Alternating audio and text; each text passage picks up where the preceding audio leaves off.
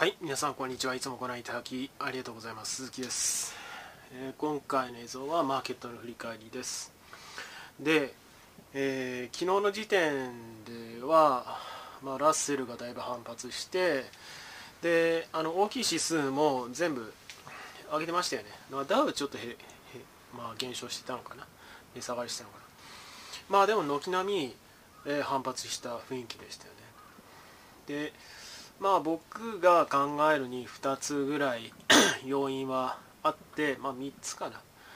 あまあでも2つかな。1つは FRB の見解っていうところですけど。お昨日の時点では僕はあ金曜あ昨日昨日じゃない。えー、一昨日出したあ昨日か。昨日出した映像では僕は一旦全部売ろうと思いますってことを申し上げたんですけども思ったより反発したのとあとまあその2つの要因のところがまあその値動きにそのまま反映されたのかなというふうに思いまして改めてアップデートをかけたいと思いました。で自己紹介に関しては概要欄貼っておりますのでどうぞそちらをご参照ください。でまず1つ目はですねえー、まあ寒波によるショックっていうのがあったわけですよね。で僕は昨日の映像で、まあ、クリーンエネルギーのまあ、敗北っていうことを申し上げました。まあもちろんその電池とかあその電気スタンドとか、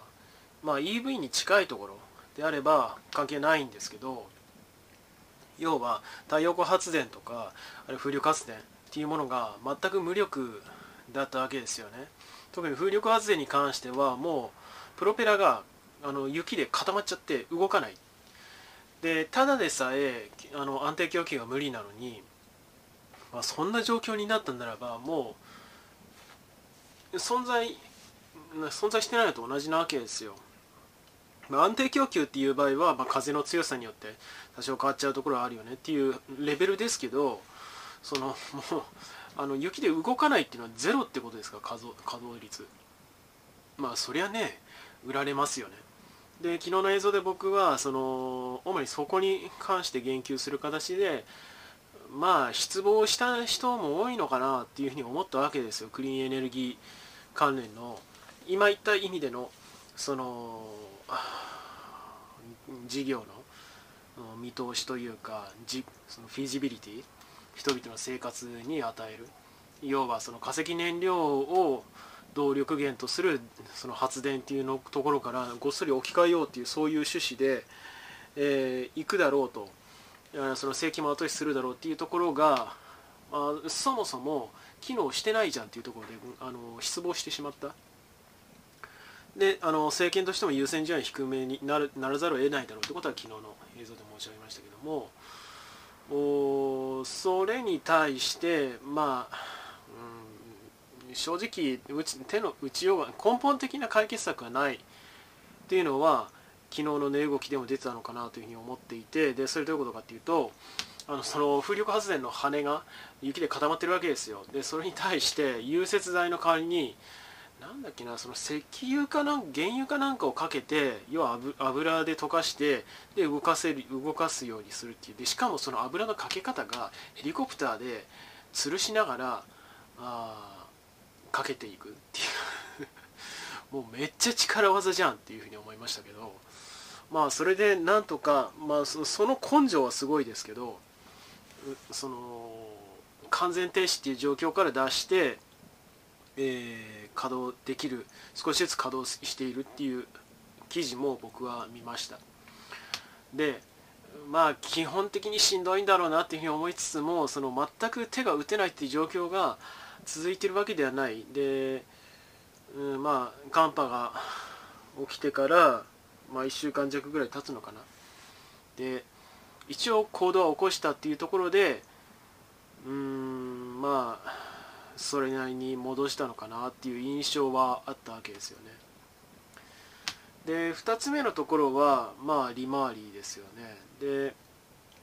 まあ一応下げたっていうところはありましたけど終わってからなのかな、まあ、その終わり引けの近くかな。でも上がってたわけですよね途中までは。でもこれも昨日の映像では申し上げましたけどあんまり関係ないのかなっていうふうには僕は見ていて。であのフィッシャー方程式っていうものがそのマクロ経済学で定義されていてそれによって名目金利っていうのは実質金利プラス期待インフレ率っていうものがあるっていう式があるわけですでそれを詳細はちょっと勉強してみてください。要は今の時点では実質金利が上がってるわけじゃなくて期待インフレ率が上がっているっていう状況ですから、まあ、それは別にあの問題ないのかなっていうようには僕は認識していてでさらに FRB の僕が見たのはニューヨーク連銀の総裁のコメントとして、まあ、今バブルが起きてるような状況ではないよねっていうことをもう断言してるわけですよね。で僕も値動きを見ててそう思います。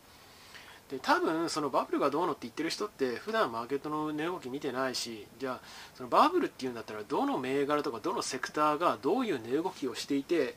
えー、であるいはどういうファンダメンタルズとか外部環境があってそれであそのどうバブルと判断してるんですか？説明してくださいねってことを僕は聞きたいですよね。でそういうものは一切見たことないしでもう FRB 側も断言してますからまあ2つ目3つ目のところはまあ連動してるわけですけどまああの悲観する要素じゃないのかなっていうようにマーケットも判断してそれで反発したのかなっていう印象はあったわけですよね。でそういうわけで僕もポジションを全部その取り崩すその手締まうっていうことではなくて、えー、まあキャッシュ手元に結構多めに持ってたんですけどでも追加でちょっと買いました。で当然ながらファンダメンタルズとチャート両方いいものを選んでいます。で僕の今のポートフォリオって本当にそのリスク分散って意味ではバラッバラです。であの、まあ、改めて僕のポートフォリオを今まで申し上げたことを一回申し上げもう一回申し上げますとまず小型株じゃなくてペニーに関しては、えー、今1割ぐらいかな持ってますね。で中型が80%ぐらい今は。で、えー、大型がまあ例えばアップルとかあ TSMC はまあ大型って僕は言っていいと思うんですけどあの辺を10%まあ80%言い過ぎかな、まあ、70%から60%ぐらい。で大型が230%とこういう構成にしてあるんですよね。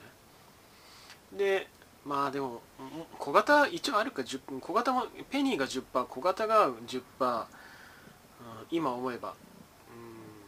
うん、まあグロースですけどもちろん。っていうでペニー10%グロース10%あ中型60%大型20%ここんぐらいですね。でもう一つの要素はセクターですね。セクターとかそのビジネスの構造っていうものも本当に一つ一つバラバラです。何の関連性もないぐらい。であとはそのどこの資本家っていうのもバラバラです。本当にバラバラです。何一つ相関がないような感じでは持ってますね。でもちろんそれはその株式市場ニューヨークに上場している株式の中でリスク分散っていうのをバラバラにしてあるっていうのみであって僕は債券は持ってないですしでまあ債券の代わりに僕はキャッシュで持ってるっていう感じなんですけどもおまあそういう意識で持ってますね。なのでマーケット全体を下げたらもうどうしようもないっていうそういう感じですけどまあ現状見てる感じではそういうわけでそのテキサスの電力源あの発電所の稼働状態が徐々に良くなっていくだろうなって見通しが立っていること。であの利回り上昇してるけどもこれは期待インフレ率主導なので、えー、さほど懸念する必要はないこと。っていう大きな2つの要因から見立てて、えー、ポジションを崩さなかったっていうことですね。で相変わらずロンドン市場に関しては悲観的な見方をしてるみたいですけどうーんまあ結構慣れたの慣れたっていうかもともとその3日前2日前で昨日も一時的に下げたのかな。それでもロンドン市場がその空いてる間は。昨日は寝ちゃったんですよね僕ね。なのでちゃんと見てないんですけど、えー、よりからずっと爆上げでそのまま終わりってそういうことではないわけわけだったと思いますけどやっぱり EU 圏の状況っていうのはアメリカよりも、うん、若干ネガティブな印象はあるのかなと。で資本力でもやっぱりニューヨーク市場とロンドン市場ではニューヨーク市場の方が大きいですし、えー、まあどちらかというとその守りに入っているのはロンドン市場側なのかなというところからまああの3日前2日前そして昨日も若干売り圧力っていうのは来たと思いますけどもそこをしのぐだけの買い圧力がアメリそのアメリカ国内の機関投資家や個人投資家で起きて起きた結果こういう流れになっているのかなというふうに僕は認識しています。であのここ数日下げたっていう感覚を持ってらっしゃる方って多分小型を持ってると思うんですよ。で僕は3日前はあ下げました。でも2日前と昨日は全然動いてない。で昨日に関してはむしろ全然上がってる普通にっていう。で少なくとも含み益ベースではあのプラスになりました。まあ僕のこれも重ねて申し上げるんですけど僕は短期売買なので含み益も含み損も小さい傾向があるんですよ。でもここ1週間ぐらいの動きでは下げてから上がってっていうところではもうプラスになってますね。で多分機関投資家は普通に、まああの、昨日がロ S q で2日前から、まあ、あリバランスないローテーションではあったのかな。その大型株やそのオールドエコノミーレガシー産業のところに資金を移してるのかなっていうのはありますけど別にその資金の移し方ってもうこの寒波がどうのって以前のところで、えー、とっくの昔に想定できてたわけですしで個人がその食らってるっていう人は基本的にもう投資じゃなくて投機をやっていてであの引き際を間違ってしまったというかあ要は爆弾あの発火したしてしまったっていうところで持っちゃったっていうそういうことなのかなっていうふうには僕は見てますよね見てますねでうんまあ、いくらなんでもそのまあ上げるその小型でポテンシャルがあるお金もダブついてるから流れるって言っても別にその1ヶ月とか2ヶ月のそこらで事業が3倍の収益を上げられるようになるとか普通ないわけですよね。でそれに対して株価が2倍3倍とか跳ねちゃうっていう状況の中でそれは売買してたらそれはいつかボコってへこむと思うんですよ。さらにはしそのへこみ方材料次第では、まあ、イーハンなんかはそうでしたけどあの信用一気に失うわけですよね。去年のニコラもそうです。でまああの僕も個人投資家でしかも資金もそんなにないわけですけどそういう人であればあるほどやっぱり投機で一発当てて大きいその資金をなるべく早く確保したいっていう動機に駆られるのはすごくわかるんですね。僕もまあその全資金を小型のボラティリティでかいあれペニーに振ってで1日に 20%30% とか全体でポトフォリオ跳ね跳ねるってことを続けられるんだったらこんなねあの気楽なものはないわけですけどでもそれってまあ今回のイーハンもそうだしニコラの時もそうだしあるいは一昨日までの時点では3日前2日前の時点では僕が見た限りでは小型株ほぼ全セクター全部結構な下げ方してたわけですよね。まああのー、そういうことがあるのでまあそんなに簡単にいかないのかなっていうふうには思いますよね。でまあ、おそらくはその過剰な期待をしているっていうことの裏返しですよね。もちろん投機っていうのは。でそのあこれはうまくいき過ぎてるなっていうふうに思っているあれが思いかけてる瞬間ぐらいにもう一回手じまうのがやっぱり安全なのかなと。僕なんかは、まあ、取引始めた去年のそうですね7月6月ぐらいからもう思ってることですしうーんまあそういうことなのかなというふうに思っています。で1回その例えば20日足、まあ、20日足を使う人ってあんまりいないと思います。まあ、1ヶ月分ってことですよね。あるいは50日足。まあこれは四半期ぐらいかな。っていう決算3ヶ月の決算分ぐらいのところまで一回戻ってきたならばもう一回入っていいのかなというふうに思いますけども。その個人が主役主体のペニーや小型ってその普通20日50日間かけてゆっくり上がっていくべきものを3日とか5日で一気にやっちゃうものだからそれでそういうぐしゃっといくっていうことが起きてるだけであってまあそういう基準でものを見るっていうのはやっぱり大事かなというふうには思いますまあ原理原則のところですけども当たり前のことですけど改めて思うところですよね。ちなみに来週の値動きに関しては僕はそういうわけで楽観とまではいかないまでも極端にネガティブな材料とかまあ例えばあのやっぱり来週気になるのは 2, 2月末の最終週っていうん？最終週かな？今20日ですよね。最終ではないのか。あ1週間後は27で28が1日あるから再来週が最終週になるか。まあでも実質最終週になるじゃないですか。でやっぱり寒波は2月末で僕の教え子なんかと話してもとりあえずは引くと思いますっていう話をしてますけど来つまり来週の5日間までになんか発電所が全部それでもあのさらに故障してしまったとか取り返しがつかない事態になってしまったとかこういうことが起きたならばまあなかなかのひどい下落が来る危険はあると思いますけどさすがにバイデンもそそこまでの事態に及ぶような手抜きはしないと思うのですごい上げるってことはないまでも横ばいかあるいは少しずつ上がっていくっていうような僕は認識でいます。